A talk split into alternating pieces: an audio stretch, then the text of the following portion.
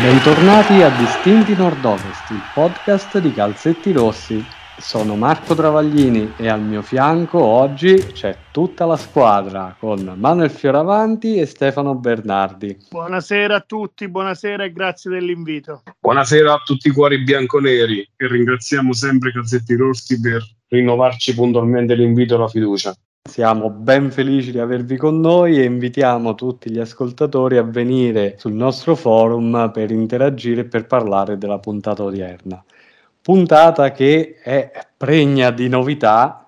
Noi ci attendevamo un finale di calciomercato senza botti, senza grandi botti, perché effettivamente i colpi di mercato li avevamo già fatti e in effetti è stato un finale di calciomercato tranquillo, ma poi ci sono state un sacco di notizie riguardanti la società. Segnaliamo che c'è stato l'ingresso tra i nuovi soci dell'Ascoli Calcio del gruppo americano del North Six Group. Poi c'è stato anche l'addio del direttore generale Ducci e si sta parlando del suo eventuale sostituto, ma vi segnaliamo che nei prossimi giorni faremo una puntata speciale su questo specifico argomento. Oggi invece ci concentreremo su quello che è stato il finale di calciomercato e eh, la, la, partita di, di Perugia. E quindi senza ulteriori indugi andiamo a cominciare questa puntata. Eccoci qui allora. Abbiamo detto un finale di calciomercato abbastanza tranquillo. Sono arrivati giocatori che ci aspettavamo più o meno. Per quanto riguarda il terzino sinistro, c'è stata questa lunghissima telenovela con eh, Terzic, che poi è rimasta la Fiorentina, ma è arrivato un, se, perdonatemi il gioco di parole, felicissimo Felicioli. Chi comincia? Manuel era chiaro che l'Ascoli stava aspettando la risposta di Terzic fino alla fine, però ovviamente il DS Lupo ha dovuto avere nel suo taccuino altre alternative, tra cui Felicioli, appunto sempre dal Venezia Ricci, anche se poi era tornato in proprietà del Parma, e Liotti della Regina la scelta è ricaduta giustamente su Felicioli, che credo tra questi tre sia il più idoneo a vestire la casacca bianconera, che eh, a mio modo di vedere sopperirà con il suo attaccamento, con la sua voglia di essere protagonista al divario tecnico che pure c'era con Terzic, che comunque è un giocatore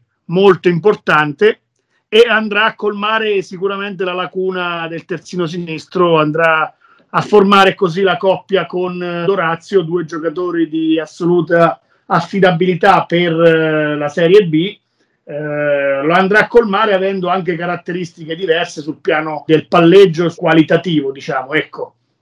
Un acquisto secondo me in linea con quello che è il campionato che deve fare la squadra di Sottil. Stefano, tu sei d'accordo?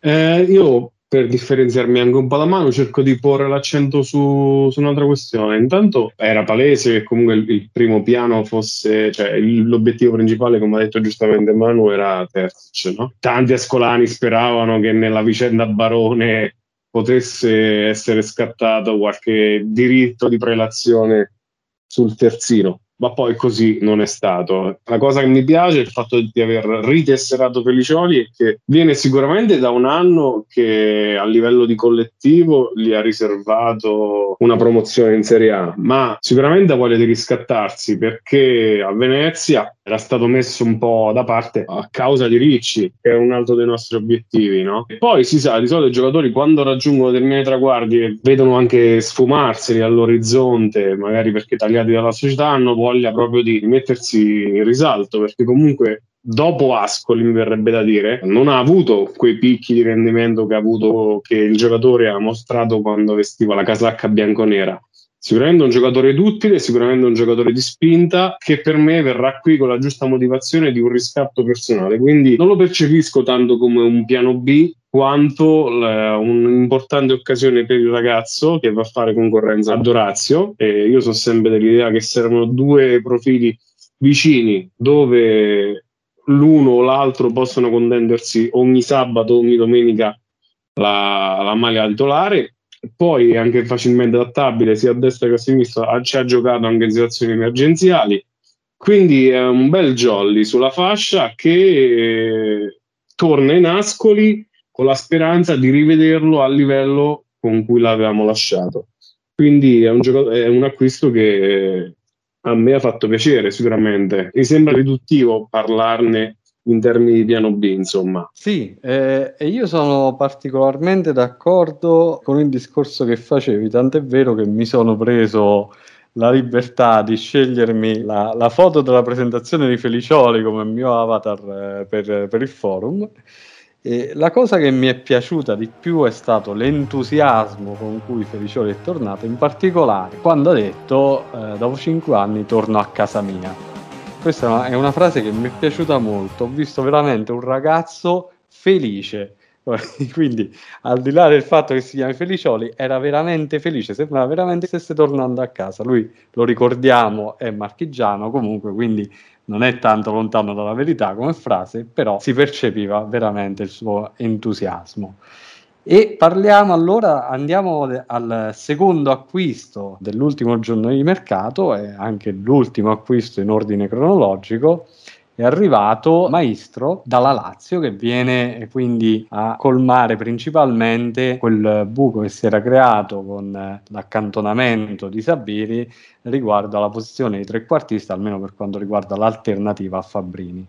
Allora, intanto eh, il tesseramento di Maestro, come, come dicevi giustamente tu tra, tra, le righe, è un messaggio implicito a Sabiri proprio perché in questi giorni leggo spesso la tiratera del fatto che il ragazzo dovrebbe essere reintegrato, non reintegrato. Diciamo che con le operazioni concluse la società aveva mandato un messaggio chiaro al ragazzo. Chi è Maestro? Sicuramente un giocatore che ha mostrato spesso delle, delle buone qualità, soprattutto conclusioni alla distanza. È un giocatore totalmente diverso da Fabrini diciamo per caratteristiche, perché Fabrini è un giocatore più da, da, fraseggio, più regista, più visione, Maestro più progressione, palla al piede e fisicità. È un giocatore che mi ha sempre dato l'impressione di avere bei numeri, ma che spesso si perdeva in un bicchiere. La mia speranza è che questo possa essere per lui l'anno di consacrazione in Serie B perché dopo aver vestito le maglie della Salernitana, vabbè, eh, essendo Orbita Lazio era abbastanza prevedibile, ma Orbita, anche... Orbita Lotito, diciamo, dai. Esatto, cioè eh, Lotito che chiama Claudio e Claudio glielo dà. Ma comunque la stagione scorsa nel Pescara, sicuramente Maestro è stato uno dei pochi giocatori che ha dimostrato di poter restare in questa categoria, no? In una stagione così disgraziata. Quindi è una, un acquisto che io accolgo ben volentieri perché mi sembra un giocatore che possa cambiare anche l'aspetto delle, della squadra in corsa, cioè inserisce delle nuove possibilità anche rispetto a un sostegno, una copertura che si potrebbe dare a centrocampo, perché se Fabrini guarda più i riferimenti davanti, Maestro è uno che magari ha bisogno di partire un po' più indietro ed accentrarsi come peculiarità. Quindi mi piace perché apre delle nuove possibilità, delle nuove opzioni alla squadra. Manuel? Eh, Maestro è un giocatore che io ho osservato molto in questi anni passati, sia a Salerno che a Pescara. È un giocatore che ha colpi, un giocatore estroso, un giocatore che va a fiammate, un giocatore che dal nulla può uh, tirarti fuori dal cilindro la giocata decisiva a farti vincere la partita. È chiaro che un giocatore con quelle qualità tecniche, se ancora è in Serie B, seppur giovane, un motivo c'è. Il motivo sta da ricercare nella sua poca continuità nell'arco della partita, un giocatore che tende a estraniarsi magari dal gioco per eh, diverso tempo, essere magari a volte anche indolente, però poi risolverti la partita con una conclusione da fuori, con un piazzato, con una giocata ed è un giocatore, diciamo, che per caratteristiche, per questo tipo di caratteristiche va un po' a sostituire appunto Sabiri, perché come il talento marocchino era capace di prendersi grandi pause nell'arco della partita o nell'arco del campionato, ma poi di uscire fuori da queste pause con delle giocate da, eh, tra virgolette, fuori classe vero. È chiaro che da lui ci si attende un qualcosa in più a livello di continuità di prestazione in sé e di prestazioni nell'arco del torneo. E allora, visto che l'abbiamo nominato tante volte, parliamo del capitolo Sabiri. Io vi cito una canzone prima, che sarà, che sarà, e poi vi cito le parole del mister Sottil che dice testualmente la società sa benissimo come muoversi, per me si è passato un punto di non ritorno. Con presidente e direttore cercheremo di affrontare la situazione. Io alleno una squadra, non un giocatore singolo e nel suo ruolo sono arrivati calciatori importanti. A mio avviso sarebbe meglio tirare una riga su di lui e non tornare indietro, che andasse a giocare da un'altra parte anche per il suo bene. Ok, questa frase che è stata detta prima della chiusura del mercato, anche se mancavano poche ore in effetti, alla fine Sabiri non è andato da nessuna parte. Il mercato, penso, arabo non sia ancora chiuso, ma è stata chiusa, mi pare, invece la porta verso l'offerta de- degli arabi. Come va affrontata la questione Sabiri, secondo voi? Parto da te, Manuel, che so che sei bello, hai una, un'opinione ben precisa sull'argomento. Ma, uh, al di là della mia opinione, io credo che le parole di Sottil mettano proprio una pietra tombale sul rapporto Sabiri Sottil e credo anche Sabiri Squadra, perché per arrivare ad avere dei toni così duri vuol dire che comunque è successo qualcosa di eh, molto preoccupante, qualcosa che è andato ben oltre una gestione capricciosa degli allenamenti da parte del giocatore che magari ha coinvolto anche Sottil magari qualcosa che noi giustamente e ovviamente non sappiamo e non siamo tenuti a sapere perché, eh, come si suol dire nel calcio, lo spogliatoio è sacro e la gestione dello spogliatoio è di competenza di chi c'è dentro, però la mia opinione appunto è che, come ha detto Sottili, il limite sia stato ben superato. Per quello che mi riguarda, io sono totalmente dalla parte dell'allenatore perché un allenatore di carisma come è Sottil io sono strasicuro che voglia principalmente salvaguardare il gruppo, perché è il gruppo che fa raggiungere gli obiettivi alla squadra, è il gruppo che è il traino nei momenti difficili della squadra. Se una squadra è in una sofferenza, anche un, nell'arco di una partita, no? Nell'arco di una partita capitano quei 15, 20, 30 minuti in cui tu stai soffrendo, perché può succedere, non sei il Real Madrid che gioca contro il Cologno Monzese, con tutto il rispetto. Sei l'Ascoli che gioca in Serie B. Quindi può accadere che in una partita tu stai soffrendo. Se quella difficoltà tu la affronti da gruppo, da squadra, stai pur sicuro che invece di durare 30 minuti ne dura 15-20 e ne esci fuori insieme, con compattezza e con equilibrio. Se in questo frangente di difficoltà ci sta anche un solo giocatore che non ha voglia di sacrificarsi per la squadra, e rischi che questa difficoltà invece che durare mezz'ora eh, te la porti dietro per tutta la partita e perdi la partita. Questa è la mia opinione, Sottil fa benissimo a salvaguardare il gruppo e io condivido in toto la visione del mister. Stefano. Eh, io parto da un presupposto che condivido con Manuel, che il gruppo è sacro e che il collettivo primeggia sempre sul singolo.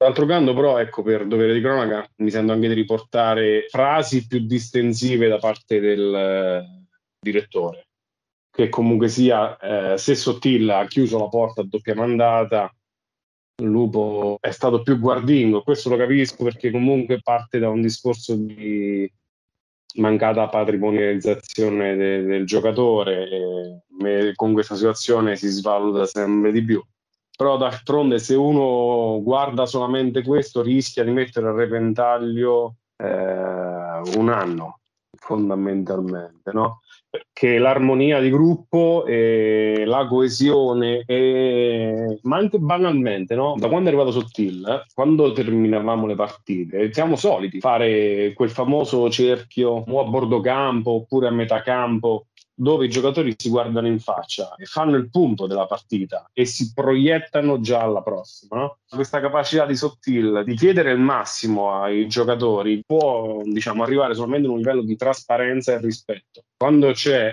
qualcuno che cerca di imporsi rispetto al gruppo, io non, non riuscivo mai a vederlo no? di buon occhio, perché per me conta sempre il nome che è scritto davanti piuttosto che quello che è scritto dietro la maglia. Certo. Per quando ognuno di noi ha i suoi idoli, i suoi pupilli, per quando Sabiri sia stato preziosissimo per uh, il raggiungimento dell'obiettivo della passata stagione, però eh, nel momento in cui la testa non ti dice più il vero, mi verrebbe da dire, bisogna prendere atto che è una situazione difficilmente rimediabile. La mia speranza è che si riesca a mandarlo via in qualche mercato esotico anche a poco prezzo, purché questa cosa ecco, sia condivisa da tutti, perché quelle affermazioni del direttore mi fanno riflettere che la situazione non è ancora totalmente allineata all'interno della, della società. Quindi io l'unica, l'unica speranza che ho è che qualsiasi scelta venga fatta sia fatta avendo come orizzonte il bene dell'ASP. E questo speriamo che sia effettivamente eh, la bussola che muove tutti i componenti dirigenziali dell'Ascoli. E parlando sempre di cessioni, proprio sul gong prima dell'arrivo di Maestro è arrivata una cessione eccellente, anche se poi la formula è cambiata varie volte prima dell'annuncio ufficiale ci ha definitivamente salutato Simone Andrea Ganz. Non ci dilunghiamo su questo giocatore perché sappiamo quante emozioni particolari susciti nei tifosi ascolani e ci limitiamo a segnalare che oltre a lui ci hanno salutato, anche sempre in prestito, ma con contratti più lunghi, quindi li rivedremo, anche Lico, proprio dopo la fine del calciomercato verso il mercato albanese, e anche Gazzoini, più tutta una serie di nostri prodotti del nostro settore giovanile che sono andati a crescere in varie squadre di Serie C. Accenniamo brevemente, mi pare che qualcuno sia andato pure a segno, se non sbaglio, Ventola. Ventola è andato a segno, esatto. Ancora Pasquale Maiolino, Ventola, il tiro e gol! Il gran gol di Danilo Ventola al minuto numero 20 e la Virtus Francavilla passa in vantaggio. E quindi dai, diciamo due parole su questi ragazzi. Cedere un ragazzo in prestito vuol dire innanzitutto non abbandonarlo, non abbandonarlo perché eh, adesso non parliamo dei tre che hai citato all'inizio, Gan, Gans, Gazzoini e Lico, parliamo dei ragazzi provenienti dal settore giovanile, vuol dire non abbandonarli, vuol dire continuare a seguirli, continuare a pensarli come un eh, bene per quanto riguarda la prima squadra e vuol dire soprattutto dargli un'opportunità di crescita, di, mettere, di mettersi in mostra che magari con la, la, Serie B non avrebbero avuto. Ecco, quindi l'importante sarà da parte del direttore sportivo continuare a seguirli, continuare a osservarli anche tramite la propria rete di osservatori, continuare a tenere presente quello che può essere il valore reale di questi giocatori e se eh, un, un, domani saranno pronti per, per far parte in pianta stabile della rosa dell'Ascoli. Stefano? Io partirei dall'idea 40. 40 è un giocatore che finché è stato nei nostri ranghi era un perfetto sconosciuto, poi dopo ha fatto quel, l'anno in prestito a Catanzaro e l'anno scorso è entrato nelle rotazioni della difesa, no? Perché in determinate situazioni dove al ragazzo viene data continuità, viene data responsabilità, viene data possibilità di sbagliare, la società stessa è nella condizione migliore di poter esprimere un giudizio con coscienza. Vendola, ad esempio, è un girandolone perché io me lo ricordo quando lo vendemmo al Genova, no? E poi adesso è ritornato. Quindi sicuramente sono delle, delle situazioni delicate perché i giovani hanno bisogno di continuità, ma allo stesso tempo hanno bisogno di un club che crede in loro, no? Perché muoversi seguendo il blasone, essere stati tesserati col Genoa, no? Può dire tutto e può non dire niente. Ma l'importante è trovare un club che sia disposto a coccolarti, proteggerti, pungolarti e farti giocare. Quindi, come dice Manu, è un arrivederci. E se questi ragazzi avranno la, la stoffa, potranno magari fare un percorso simile a quello che, che è stato 40, che oggi comunque sia una valida alternativa ai due centralissimi che abbiamo, a qualità diverse rispetto ai due. E mi piace il fatto che questo cordone ombelicale non sia stato reciso prima di avere una valutazione piena dei, dei ragazzi stessi. E a proposito di giovani, non possiamo non segnalare la convocazione in nazionale under di, del nostro portiere Luca Bolletta, che attualmente figura come terzo portiere dell'Ascoli. E quindi, sempre parlando di mercato, ritorniamo a parlare di quello che nella scorsa puntata era un semi sconosciuto e più Tant'è vero che mm. dovremmo specificare il nome eh, di questo giocatore che milita nella nazionale bulgara perché ci sono diversi Iliev all'interno della nazionale bulgara. Lo pensavamo come partente tra i panchinari, diciamo, nella partita contro l'Italia, invece non solo era titolare, non solo ci ha addirittura segnato un gol contro, ha fatto una bella partita contro l'Italia, ci ha pure messo un pochetto in crisi, visto che adesso l'Italia per potersi qualificare al mondiale dovrà passare probabilmente per un cammino senza più errori e adesso Atanas Iliev, attaccante dell'Ascoli, è sulla bocca di tutti, è conosciuto soprattutto da tutti gli italiani e è stato bello anche sentire più di una volta durante la telecronaca della partita dell'Italia il nome dell'Ascoli ripetuto ogni volta che veniva riproposto questo gol. Despodov arriva all'interno dell'area di rigore il pareggio della Bulgaria con Atanas Iliev. È appena arrivato all'Ascoli dopo la migliore stagione della sua carriera. Non so a voi, ma a me faceva al contempo sia piacere che un, un atroce dolore provocava. Voi avete visto la partita, immagino. Co- mm-hmm. Cosa avete pensato di questo attaccante che è, è, stato anche definito un improbabile spilungone o qualcosa del genere? Lungagnone, lungagnone, lungagnone. lungagnone. Ho visto sicuramente la partita in merito al commento della Gazzetta credo che non sia un commento che debba suscitare la rabbia o le errate valutazioni dei tifosi ascolani, perché comunque il metro di paragone erano i due centrali della nazionale, ovvero Bonucci e Acerbi, che sono eh, due campioni d'Europa. Io sono rimasto molto soddisfatto della prestazione di Ilev, ovviamente molto deluso, amareggiato per la mancata vittoria dell'Italia, però ci andrei con i piedi di piombo perché qui si fa subito ad etichettare come fenomeno un qualsiasi calciatore, salvo poi eh, buttargli la croce addosso dopo due partite sbagliate. Credo che Iliev sia un giocatore molto importante per la nostra Serie B, sia un giocatore valido, un giocatore che può giocare anche in, in, sia in coppia che con Dionisi, che da solo al centro dell'attacco, però dico solo non esaltiamoci più del dovuto perché, ripeto, la nostra storia è piena di calciatori etichettati come fuori classe alla prima partita cui si sono visti all'opera e poi scaricati dopo 10 partite, anche meno, dopo 4-5 partite. Mi viene in mente uno degli ultimi nomi, no? Eh, Petrucci, che dopo la prima amichevole con lo Spezia e dopo la prima gara di campionato con il Trapani era stato eh, già designato come il nuovo Gaetano Fontana e invece poi eh, mm-hmm abbiamo dovuto affrettarci a salutarlo perché eh, rappresentava un peso sia per le nostre, le nostre casse sia per il nostro centrocampo. Ecco. Allora, prima di, di, passare la palla a Stefano, ti faccio un altro nome, quello di Chargia, che ritroveremo poi nella sfida con il Como.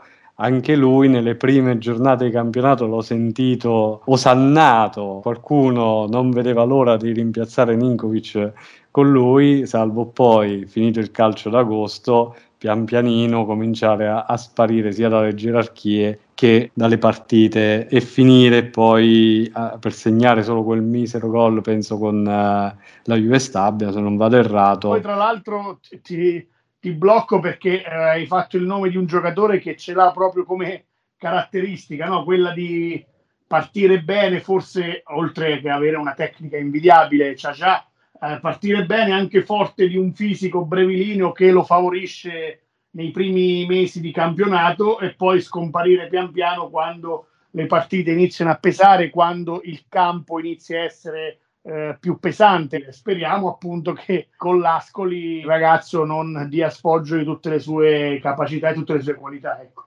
Oh, invece sicuramente uno che non è un brevilineo e che dovrebbe trovare poi terreno fertile sui campi pesanti, penso sia Iliev.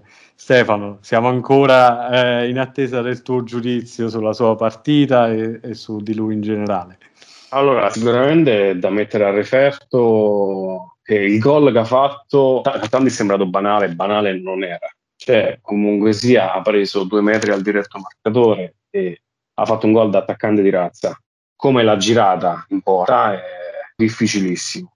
Poi eh, c'è tutto quel discorso. Se Viliev abbiamo sempre detto che andrà accettato il rodaggio, su questa cosa io resto fedele. Come dice Manu, no? Perché Iliev comunque ha fatto una buona partita e ha segnato nell'unica palla giocabile che gli è arrivata, ma in un contesto di una squadra dove si parla la stessa lingua, si pratica lo stesso calcio e questa cosa non può passare in sordina perché adesso lui si proietterà nel campionato di Serie B, per lui comunque le cose cambieranno e quindi anche per la struttura che ha, proprio perché è un lungagnone, sicuramente il ragazzo ci metterà un po' ad entrare in condizione così come lo stiamo vedendo per Dionisi stesso, i giocatori che hanno una certa stazza, così come per Ciacià vale il discorso che entrano in condizione prima e presto, giocatori più pesanti hanno bisogno di maggiore rodaggio, perché sicuramente il calcio che dovrà fare Iliev con l'Ascoli sarà diverso.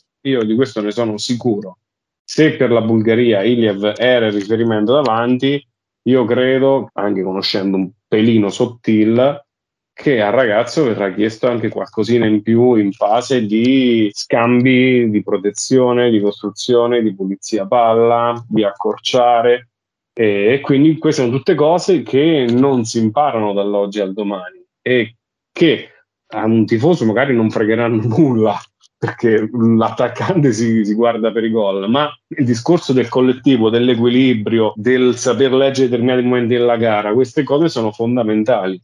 Quindi sì, si è presentato bene, sì, ho sofferto terribilmente perché comunque sia per me la nazionale è sacra e quindi non mi è venuto neanche da risultare, mi, mi sono arrabbiato, però ogni situazione va valutata per il contesto il ragazzo viene in un nuovo contesto. Ricordiamo anche poi l'anno scorso noi abbiamo molti esempi uh, a partire ad esempio dallo stesso Baic che ci ha messo diverse partite per uh, ambientarsi e non solo lui, anche il discorso di Taso Savlonitis che nonostante abbia iniziato bene e poi c'è stato un infortunio ci ha messo diverso tempo per riambientarsi su un tipo di calcio diverso per imparare la lingua e, e, ha dato tra l'altro modo a 40 di fare quelle rotazioni di cui parlavamo prima, però a lui è servito del tempo per ambientarsi, tempo che sarà comunque il caso di concedere anche a, ad Iliev perché è innegabile che tutti i giocatori hanno bisogno di tempo di ambientarsi, chi più chi meno.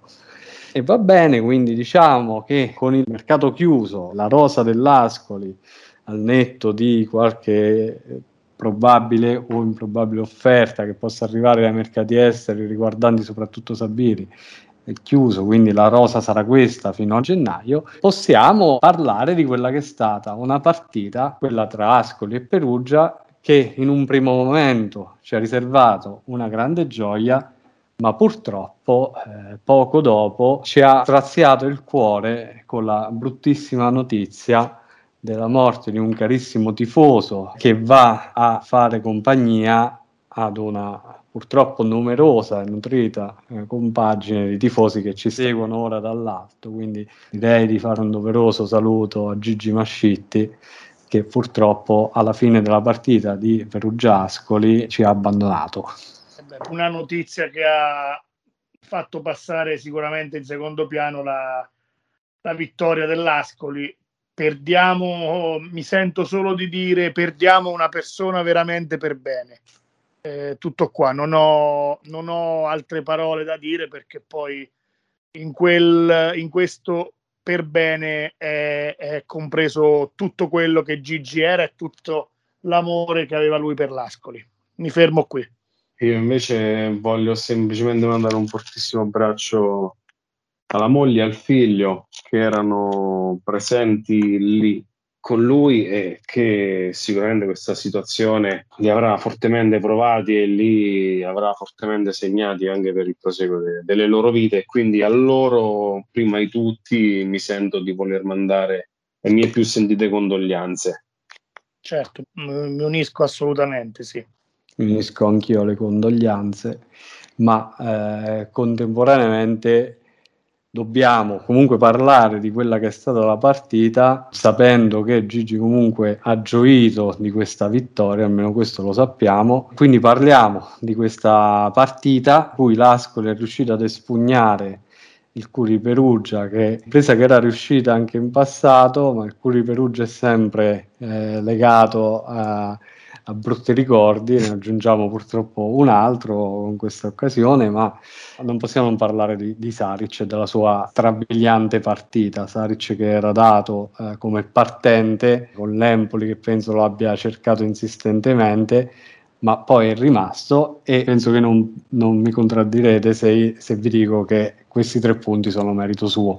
Uh, merito suo, io come, come, prima abbiamo parlato del mm. gruppo, io sono solito uh, parlare sempre del collettivo. No? Certamente Saric ha messo una firma indelebile su questa partita, essendo protagonista e attore principale in tutte e tre le realizzazioni e soprattutto il giocatore che ha dato un qualcosa in più all'Ascoli, ha permesso all'Ascoli di vincere la partita lì in mezzo al campo in una giornata in cui eh, il nostro play Buchel era un pochino eh, tra virgolette sottotono eh, le due mezzali Collo Colo ma soprattutto Saric hanno eh, preso in mano le redini del centrocampo sotto tutti i punti di vista specialmente nella prima mezz'ora sono stati veramente eh, devastanti perché in una partita in cui si è giocata in maniera vivace e a viso aperto da entrambe le parti, la differenza l'ha fatta eh, chi aveva più qualità. Eh, in questo batti e ribatti da una parte e dall'altra, che Sottil ha accettato molto volentieri perché sapeva appunto di avere più qualità dell'avversario, eh, la qualità appunto è venuta fuori e ha portato eh, le realizzazioni di Saric e quella di, di, di, Dionisi su calcio di rigore, un rigore fondamentale per lui per uh, mettere il primo timbro in campionato. La vittoria sarebbe potuta anche essere più larga qualora l'Ascoli avesse eh, e eh, raddoppiato subito dopo l'1-0 di Saric e eh, sfruttato i numerosi potenziali contropiedi che ha avuto sul 3-2 nella fase finale di partita. C'è da dire però che anche il Perugia ha avuto le sue occasioni, specialmente nel frangente tra eh, la mezz'ora del primo tempo e il primo quarto d'ora della ripresa. Eh, però io ritengo che la vittoria dell'Ascoli sia meritata e renda giustizia a una squadra che ha maggior qualità nei propri interpreti rispetto al Perugia. Stefano, oltre a parlare di Saric, mi sai dire qual è stata la chiave tattica con cui Alvini ha cercato di eh, mettere in difficoltà un Ascoli che tecnicamente nei suoi interpreti era sicuramente di un livello eh, leggermente superiore? Ti ringrazio per la domanda perché è molto stimolante. Pensavo proprio alle parole di Manu. Se noi abbiamo, abbiamo primeggiato in mezzo al campo, sicuramente il Perugia ci ha messo in difficoltà sugli esterni Alvini, per come aveva preparato la, la, partita, sicuramente ha cercato in tutte le maniere quelle sovrapposizioni con i terzini. Mi viene in mente il gol di, di, Rosi. E infatti, se dobbiamo cercare una nota stonata in quella partita, sicuramente il rendimento dei due terzini nostri non è stato per me, a mio dire, sufficiente perché in ambo le azioni prima c'è stato Baschirotto un po' timido anche nel contrasto e nel ripiegamento, eh, di contro, anche Dorazio in certi momenti è sembrato in difficoltà proprio di, di, di, fiato e di tenuta, perché comunque sia quelle catene esterne ci hanno fatto male, sicuramente. E in più ha cercato di vacizzare l'attacco caricando di responsabilità Carretta stesso, perché vedendo i nostri due centrali eh, ben strutturati e ben piantati, l'unica speranza che aveva di metterli in difficoltà era quelli puntarli e cercare di, di, scattarli, di scartarli, quindi giocando anche di, di rapidità. Alvini non, non, l'ho mai nascosto, è un allenatore che, che stimo parecchio, soprattutto per la, per la gestione del gruppo e mi è sembrato anche abbastanza intelligente nel cercare di portare al massimo una, una squadra. Anche per lui è stato un test perché aveva anche dalla sua l'assenza di Juan che in mezzo al campo fa tanto e diciamo io sono felice che l'abbia voluta giocare a viso aperto perché è stata proprio viatico, cioè là, al mettere proprio risalto le differenze tecniche tra le due squadre. Perché la panchina profonda che in quel momento nei primi cambi avevamo noi e non aveva lui, per me eh, ha fatto la differenza, soprattutto nella, diciamo, nell'ultima parte della, della partita. E il mordente, il desiderio di portarla a casa, per noi è stato fondamentale. E non solo però il desiderio di portarla a casa è stato fondamentale, è stato fondamentale anche il VAR. Infatti il rigore con cui l'Ascoli ha vinto la partita è stato assegnato al VAR. Vi faccio una domanda e vorrei una risposta netta. Sarebbe mai stato dato quel rigore senza il VAR? No, perché appunto l'arbitro non lo ha dato. E quindi questa è la rigore, no? E quindi voglio dire, eh, ma non perché, ma magari perché non lo ha visto. E lì il VAR serve proprio a quello. Non è che voglio fare, voglio farne una colpa all'arbitro Valeri, che tra l'altro è uno dei più quotati arbitri del nostro, del, del nostro campionato. Semplicemente non ha visto il contatto. Salomonicamente io la penso proprio come in mano. Stessa maniera, io proprio credo che il VAR sia stato decisivo e si vede forse l'importanza di questa innovazione proprio nel campionato cadetto. Oh, però voi non vi siete resi conto che a questo punto una delle massime del nostro campionato non è più vero, quindi che il rigore è quando l'arbitro fischia, purtroppo. È quando VAR interviene. a scanso di equivoci, per me quello era rigore. Cioè, nel senso, ho sentito anche tanti ascolani che dicevano se me l'avessero fischiato contro io mi sarei arrabbiato, sono mezzi falli. Quel pestone non permette a Saric di giocare il pallone. Quello per me è fallo sempre. Sono d'accordo. Allora, due parole sul Como. Ci sono tre ex. Stefano, comincia tu, dai, visto che comincia allora, sempre Manuel. Va bene, giusto, giusto. Il Como ha una, una, proprietà molto solida e molto economicamente forte. Questa cosa si è vista anche nel mercato che hanno fatto, soprattutto con eh, il parco attaccanti che sono riusciti ad allestire. Sicuramente Lagumina Cerri sono due attaccanti che riescono a completarsi per caratteristiche, perché uno è più strutturato e uno magari cerca più il, il fraseggio e parte anche un po' più indietro e ama, ama puntare il centrale e tentare la conclusione. Dall'altro poi c'è anche Liozzi che è un giocatore che a me di base non piace, però è quell'attaccante di fatica che in determinati frangenti della partita ti fa, ti fa comodo perché può pressare tutti e chiunque, quindi mettere in difficoltà l'avversario in fase di costruzione, quindi portarti a fare giocate frettolose e conseguente perdita di pallone e ribaltamento di fronte. Poi i tre ex sono, che sono attualmente in organico nel Como sono Ciacià, Pareggini e Maidat tre storie diverse, sicuramente tra i tre, proprio per il discorso che faceva Manu prima, sicuramente quello da più attenzionare in questo momento è Ciacià, perché? Perché è entrato subito in condizione, perché è partito molto forte anche nell'ultima gara che hanno disputato, è reso protagonista di un bellissimo assist e perché ha facilità di, di puntarti e saltarti. È il discorso che facciamo a Perugia, lo vedo strettamente collegato perché dovremmo prepararci a una partita di sofferenza tutto sugli esterni proprio per la tipologia di calcio che fanno e proprio per la tipologia di, di modo che hanno diciamo, di, di, cercare gli attaccanti stessi. È difficile che cerchino l'imbucata centrale, solitamente vanno sempre per, per gli esterni. E vedremo allora se eh, soffriremo sugli esterni come abbiamo sofferto contro il Perugia. Manuel, a te invece eh, vorrei fare una domanda diversa. Ho sbirciato un pochino sui social eh, qualcuno delle, delle tue affermazioni e allora ti dico, secondo me faremo un campionato con una tranquilla salvezza, sei d'accordo? Ripeto che è un'affermazione che ha, ma proprio nell'immaginario, nella visione collettiva ha poco senso perché nella visione collettiva che abbiamo noi di tranquilla salvezza, salvarsi a tre giornate dalla fine non è una tranquilla salvezza, perché vuol dire che fino a tre partite dalla fine stai con l'acqua alla gola. Io credo che la tranquilla salvezza per alcuni sia il fatto che già a marzo tu puoi mollare gli ormeggi e io non credo molto a queste cose perché a marzo ci sono ancora obiettivi da eh, raggiungere che siano appunto la salvezza o che siano appunto i playoff.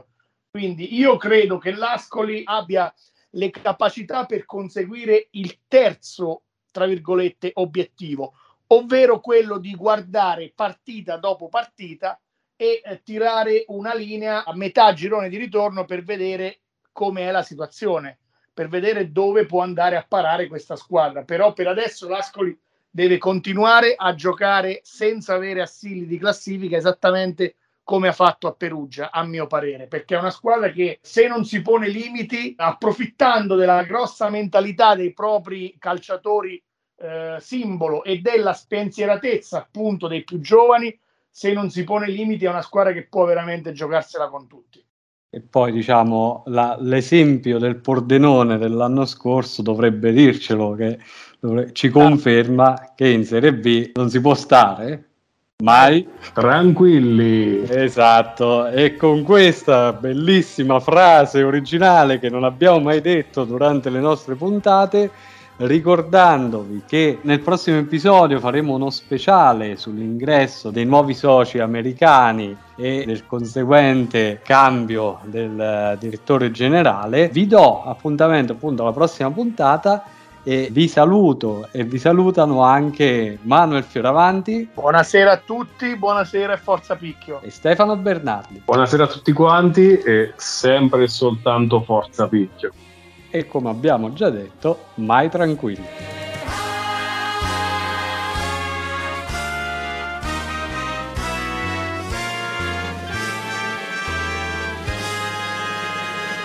Ok ragazzi, siamo andati no lunghi, io, più.